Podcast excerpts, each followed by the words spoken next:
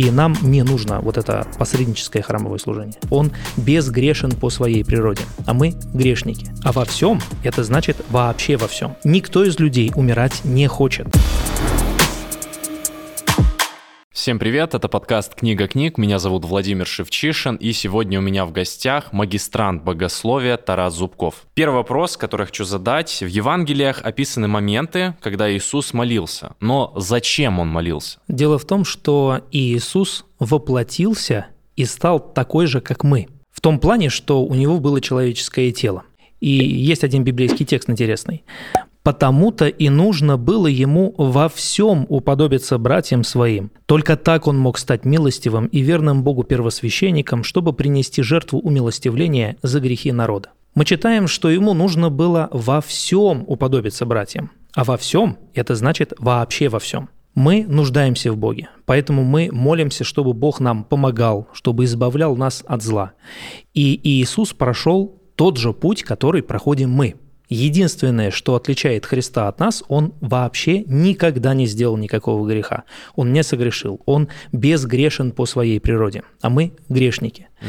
И так как Иисус прошел тот же путь, который проходим мы, поэтому он и обращался к Богу Отцу в молитве. Ему это тоже было необходимо, как это необходимо и нам. Поэтому Иисус и молился Богу. Если Иисус пришел, чтобы умереть за нас, почему он молился о том, чтобы его эта чаша миновала? Как уже было сказано немного раньше, он во всем уподобился нам. Так как у него была человеческая природа, а мы все смертные. То есть но... ему тоже было присуще желание все же как-то уйти от каких-то да, моментов. Да, в каком-то, в каком-то смысле да. Э, в каком именно смысле? Дело в том, что несмотря на то, что мы грешники и мы смертные, никто из людей умирать не хочет. Потому что когда Господь создавал еще Адама и Еву, то не предполагалось вообще, что люди будут умирать. Смерть – это результат греха, и мы в мир уже рождаемся грешниками. Да, когда маленький ребенок рождается, он еще не сделал греха, он еще не согрешил, хоть осознанно, хоть неосознанно, неважно. Но природа уже грешная, тяга к греху есть. У Иисуса тяги к греху не было, но возможность согрешить была. И когда Иисус находился в Гефсимании, сатана его искушал чтобы он не пошел на крест. Он всячески давил на него. Возможно, что-то ему напоминал или наоборот ложь какую-то говорил, чтобы сделать ему только хуже. Иисус знал, что он умрет, но человеческое тело умирать не хочет, поэтому он и молился, если возможно, доминует.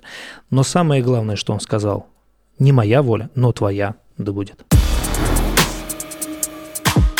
Если бы Иуда не предал э, Иисуса Христа, был бы другой какой-то человек, который э, предал бы его, его в итоге бы тоже распяли? Или был бы какой-то другой путь смерти Иисуса? Другими словами, нужен ли был Иуда и так далее. Да, да, да, да, да.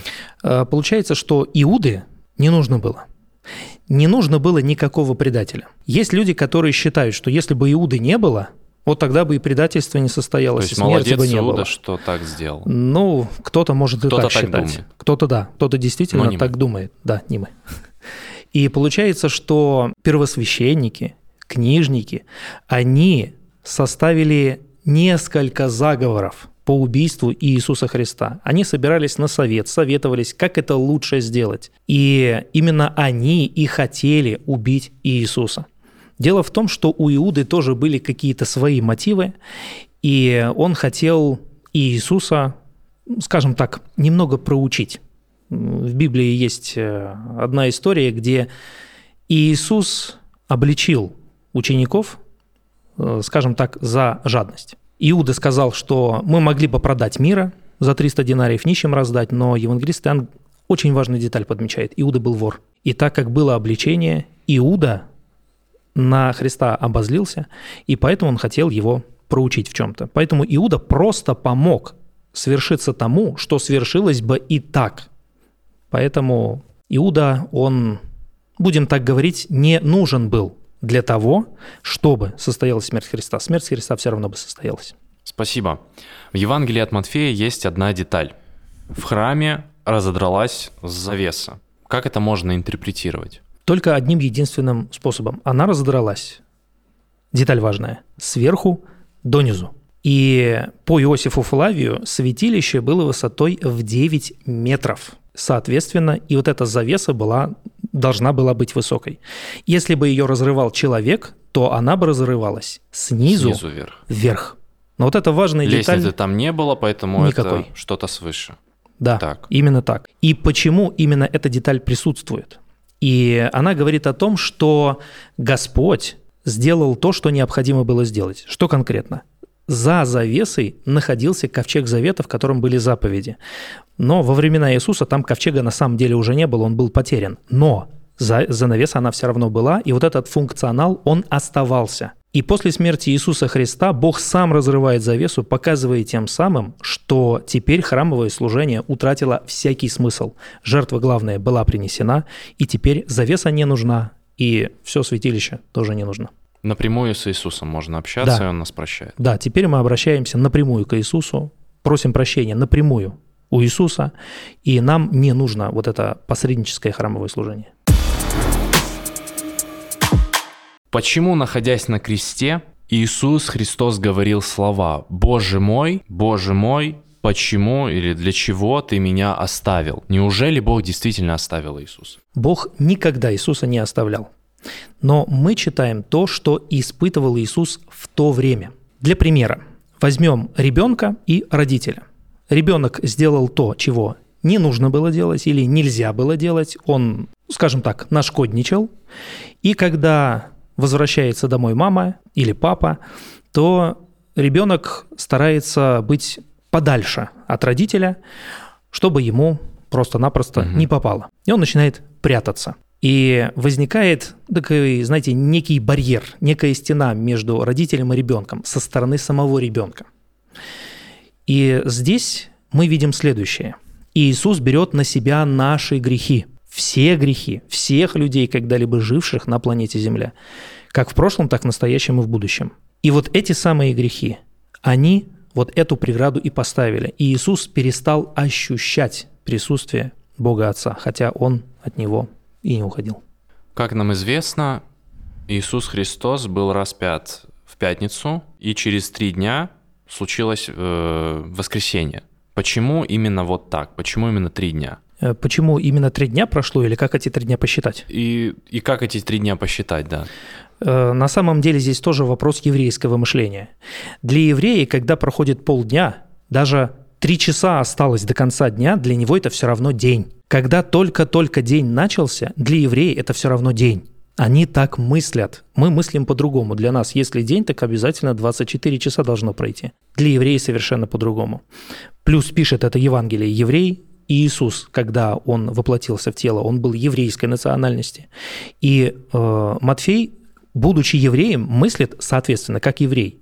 Иисус умирает вечером в пятницу, там несколько часов буквально остается, а для него это все равно целый день. Он угу. так мыслит. Да, сутки 24 часа Иисус находится в гробу, а потом он э, воскресает рано, как раз на первый день недели. Это буквально только начинается день. И еврей это тоже считает как три дня. Угу. Почему три? Иисус сам об этом говорил, что он умрет, а через три дня воскреснет. То есть просто вот три дня, потому что так он сказал. Никакой символичности Никакой, там нет. Никакого никакой. символизма. Он, единственное, что он приводит в пример, это только как Иона был три дня и три ночи. То есть тот факт, что э, и, ну, в Израиле по субботам отдыхали и не делали никаких дел, никак не связано с тем, почему именно Христос в субботу решил не воскресать. Это связано и с тем, и с, и с этим тоже. что в субботу или в шаббат никто никаких дел не делает, и Господь тоже покоился по заповеди, находясь mm-hmm. в гробу. Почему после воскресения Иисус Христос являлся только ученикам? Он мог бы, например, пойти в Иерусалим и показать всем, что он воскрес, но он так не сделал. Он мог явиться, но действительно он этого делать не стал по той причине, что когда он проповедовал о себе, о своей смерти, о воскресении, люди не все принимали его мессией. Мы точно знаем, что 12 апостолов его как мессию принимали. Были другие ученики, которые принимали его как мессию, и они в него верили. Их не нужно было убеждать, что-то доказывать, они уже в него верили. И Иисус говорил, что он воскреснет, он умрет, он воскреснет. Он об этом ученикам говорил много раз, но они этого не понимали. И больше даже скажу, они не хотели это принимать. Вот в это верить они не хотели, как вот их любимый учитель и умрет. И он является именно ученикам, потому что они уже в него верили. Им он уже сказал о своем воскресении, и когда он явился воскресшим, они его встретили с радостью. Да, были там некоторые сомнения, э, были какие-то непонимания. Если бы Христос явился тем, кто в него не верил, это бы не сыграло никакой роли. Потому что дальше ученики должны были об этом говорить. Уже дальше новый народ, новые ученики проповедуют об Иисусе. Обычно человеку свойственно говорить, ну, так получилось, но это, наверное, случайность, когда он не верит. Да, да. Потому что можно много чего придумать. Когда чтобы, ты не веришь. Да, чтобы доказать, ну, скажем, свою правоту. Человек не может принять свою неправоту, поэтому он пытается доказать, что он прав. Поэтому было бы ровно то же самое, что и когда Иисус проповедовал, его бы не приняли. Почему Иисус не остался на земле со своими последователями. Зачем возноситься на небо? Потому что после вознесения на небо продолжается наше спасение. Оно и по сей день продолжается.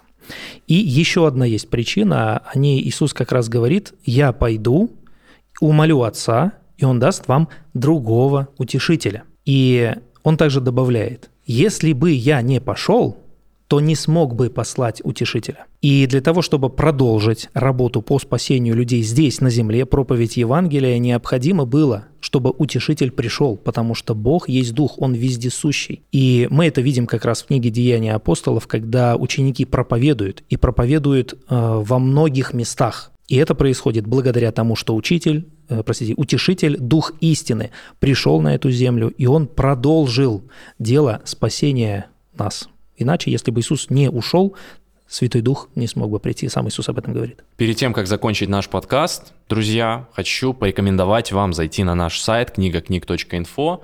Э, там вы сможете пройти библейские курсы и в результате понимать э, глубже священное писание.